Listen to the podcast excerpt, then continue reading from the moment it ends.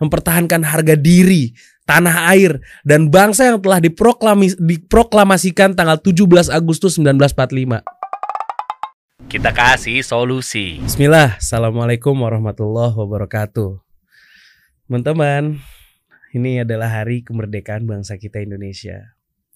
Kemerdekaan itu bermakna bebas dan lepas dari segala bentuk penindasan. Kemerdekaan tidak boleh dirampas oleh siapa pun, karena itu bentuk anugerah Allah Subhanahu wa taala pada kodratnya manusia merupakan makhluk yang terakhir mulia dan memiliki hak-haknya. Maka segala bentuk penjajahan wajib dihapuskan. Zaman sekarang ini rasanya sedikit dari kita untuk memahami arti sebuah kemerdekaan. Bahkan terfikir untuk ikut andil, untuk memaknai sebuah kemerdekaan aja kecil harapannya. Gue akan membahas kilas balik dari beberapa pahlawan kita yang sudah bekerja dan berjasa selama masa penjajahan. Bahkan selesai berjuang saya kita masih tetap harus memperjuangkan kemerdekaan ini dari berbagai bidang untuk terus menjadi negara yang berdaulat, sejahtera, maju, adil, makmur. Kita semua nih tentu tahu kan dengan semboyan tuturi handayani yang artinya dari belakang seorang guru harus bisa memberikan dorongan dan arahan. Siapa yang gak kenal sosok Ki Hajar Dewantara? Ki Hajar Dewantara lah yang memiliki semboyan yang beliau gaungkan tersebut. Yang menciptakan semangat pendidikan untuk bangsa ini.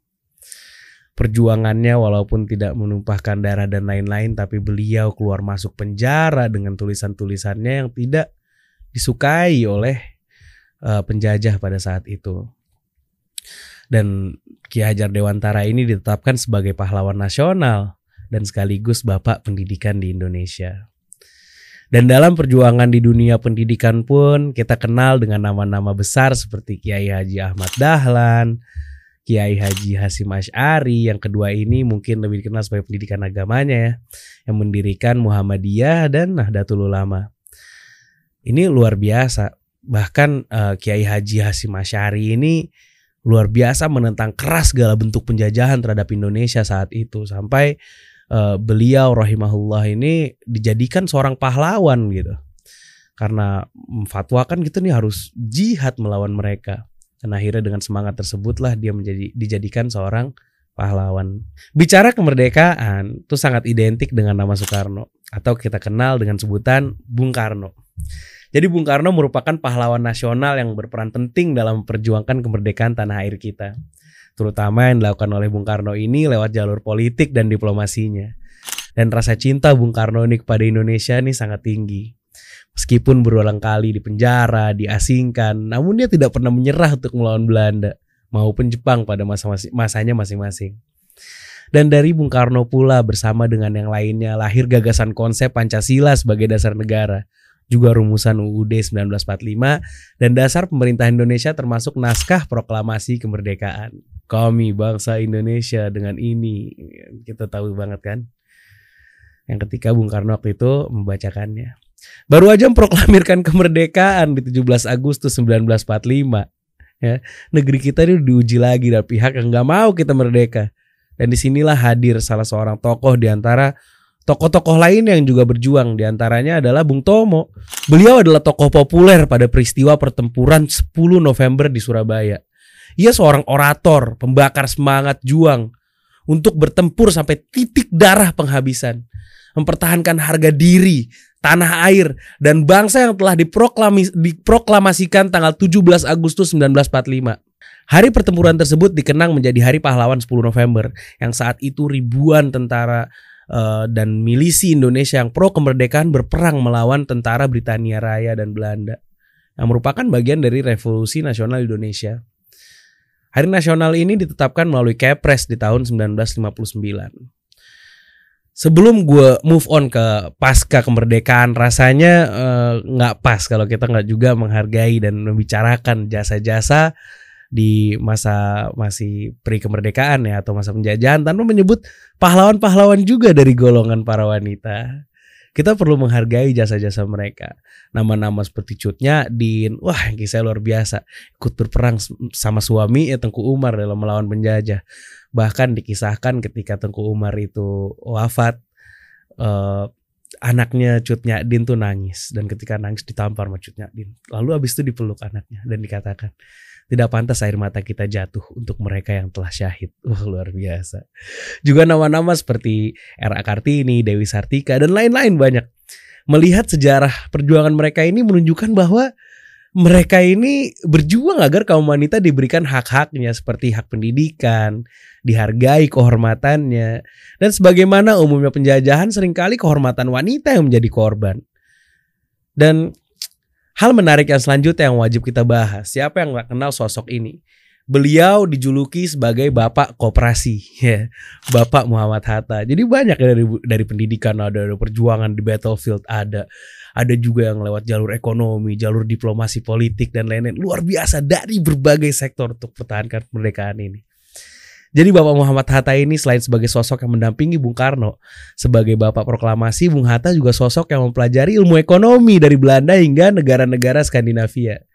Jadi Bung Hatta ini mempelajari kooperasi ke negara-negara Eropa mulai dari sistem organisasi ekonomi yang dimiliki bersama oleh anggota-anggotanya.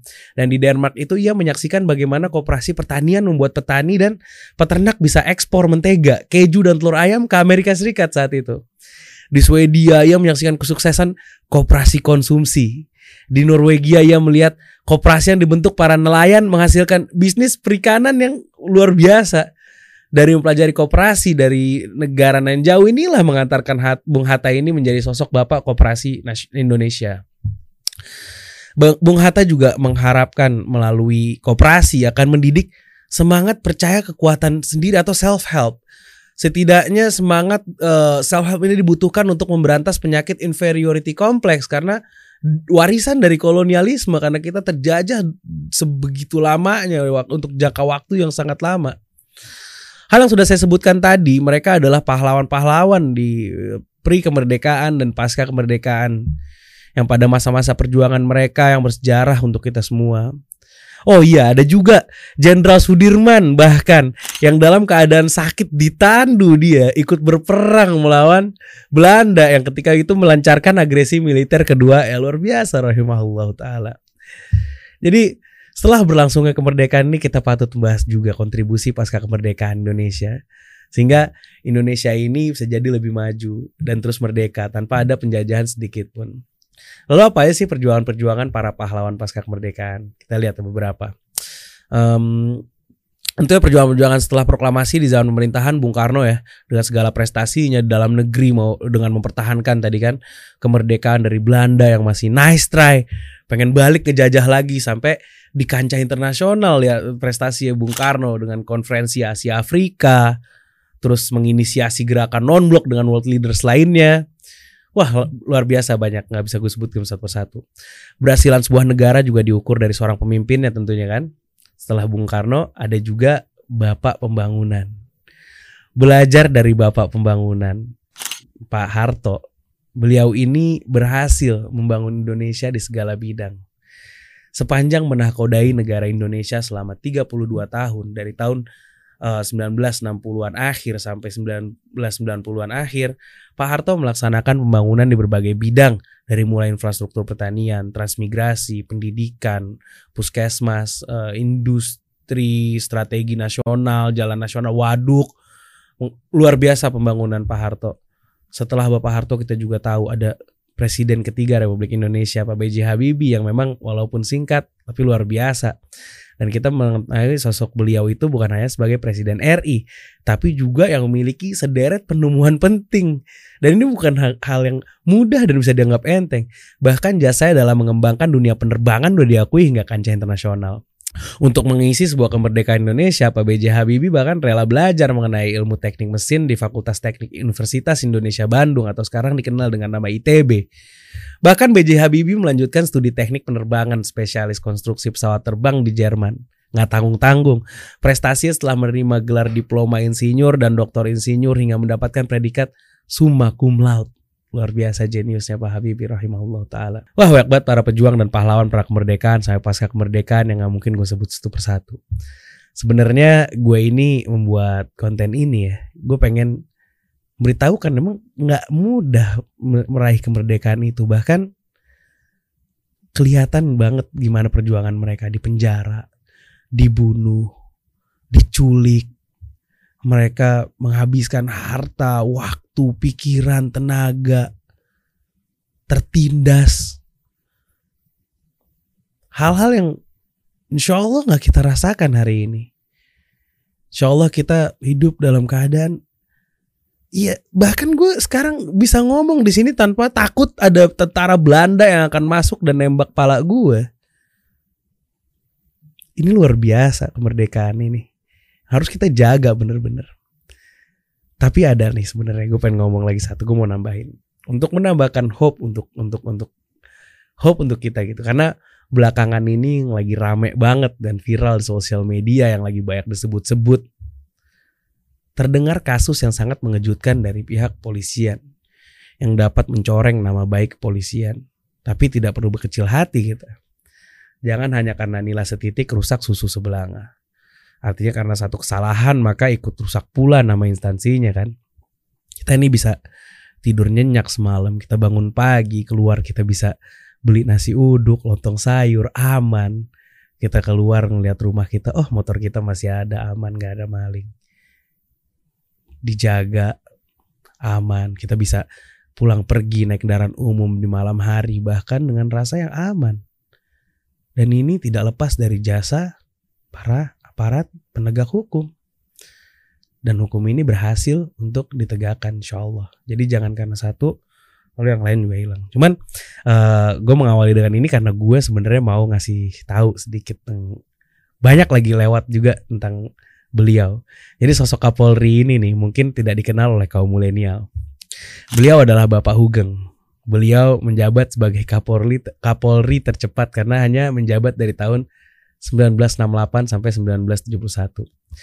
Jadi Jenderal Hugeng ini atau Jenderal Hugeng Imam Santoso dikenal sebagai sosok polisi yang jujur dan gue mengutip dari Tribun News nih ada. Jenderal Hugeng ini dikenal dengan keberanian dan kejujurannya menumpas kasus-kasus suap. Jenderal Hugeng juga dikenal sebagai tokoh yang rendah hati. Ia tidak menyombongkan diri kepada rakyat. Sosoknya yang rendah hati menjadi toladan bagi masyarakat. Jadi Jenderal Hugeng ini memiliki prinsip yang kuat untuk tidak menerima suap maupun korupsi. Baginya lebih baik hidup melarat daripada menerima suap atau korupsi. Dia pernah dirayu oleh seorang pengusaha yang terlibat kasus penyelundupan agar kasus tersebut tidak dilanjutkan ke pengadilan. Namun, Jenderal Hugeng tidak peduli siapa backing penyelundup tersebut. Semua tetap akan diproses secara hukum. Pengusaha tersebut bahkan memberi hadiah mewah ke alamat rumah Jenderal Hugeng. Semua pemberian dari pengusaha tersebut tolak mentah-mentah. Langsung dikembalikan olehnya. Ketika ia ditugaskan di Medan, di Sumatera Utara, Jenderal Hugeng mendapatkan tugas memberantas penyelundupan dan perjudian di daerah tersebut. Ia dijemput oleh seorang utusan dari bandar judi di Pelabuhan Belawan dan mengatakan mereka sudah menyiapkan mobil dan rumah untuk Bapak Hugeng. Namun Bapak Hugeng dengan halus menolak tawaran tersebut dan memilih tinggal di hotel Boer, menunggu sampai rumah dinasnya tersedia. Setelah rumah dinas tersebut tersedia, di dalamnya sudah ada berbagai barang mewah mulai dari kulkas, tape, hingga sofa mahal dan lain-lain. Jenderal Hugeng langsung memerintahkan polisi pembantunya untuk para kuli angkut mengeluarkan semua barang tersebut dari rumahnya. Dia jenderal sangat sederhana luar biasa. Sampai pernah ada kisah katanya satu hari maling masuk berhasil lompat ke rumahnya ternyata balik nggak bawa apa-apa karena emang nggak ada barang berharga dari rumahnya. Dan bagi Jenderal Hugeng sumpah jabatan dan sumpah sebagai polisi Republik Indonesia adalah harga mati. Teladan dapat diambil dari Jenderal Hugeng juga tentang kerendahan hatinya terhadap masyarakat dan anak buahnya. Ia bahkan masih turun ke jalan mengatur lalu lintas di perempatan, meski dirinya sudah menjadi Kapolri dengan pangkat Jenderal Bintang 4. Jenderal Hugeng berpendapat seorang polisi adalah pelayan masyarakat yang tugasnya adalah mengayomi masyarakat, tidak peduli seberapa tinggi pangkatnya. Dan gue yakin, insya Allah, insya Allah gue yakin, bahwasannya di instansi tersebut masih banyak orang-orang, insya Allah, insya Allah, yang terinspirasi dan akan terinspirasi dengan Jenderal Hugeng. Gue berdoakan semoga Allah Subhanahu Wa Taala menjaga para uh, penegak hukum di negeri ini, mereka-mereka yang berada di eksekutif, legislatif maupun yudikatif, di segala bentuk pemerintahan ini. Kudoakan semoga Allah Subhanahu wa taala menjaga kalian semua. Semoga Allah Subhanahu wa taala menunjuki kalian, memberikan taufik bagi kalian, hidayah bagi kalian. Senantiasa menjaga kalian dan keluarga kalian dari uh, agar kalian dapat menjalankan negeri ini dengan sebaik-baiknya.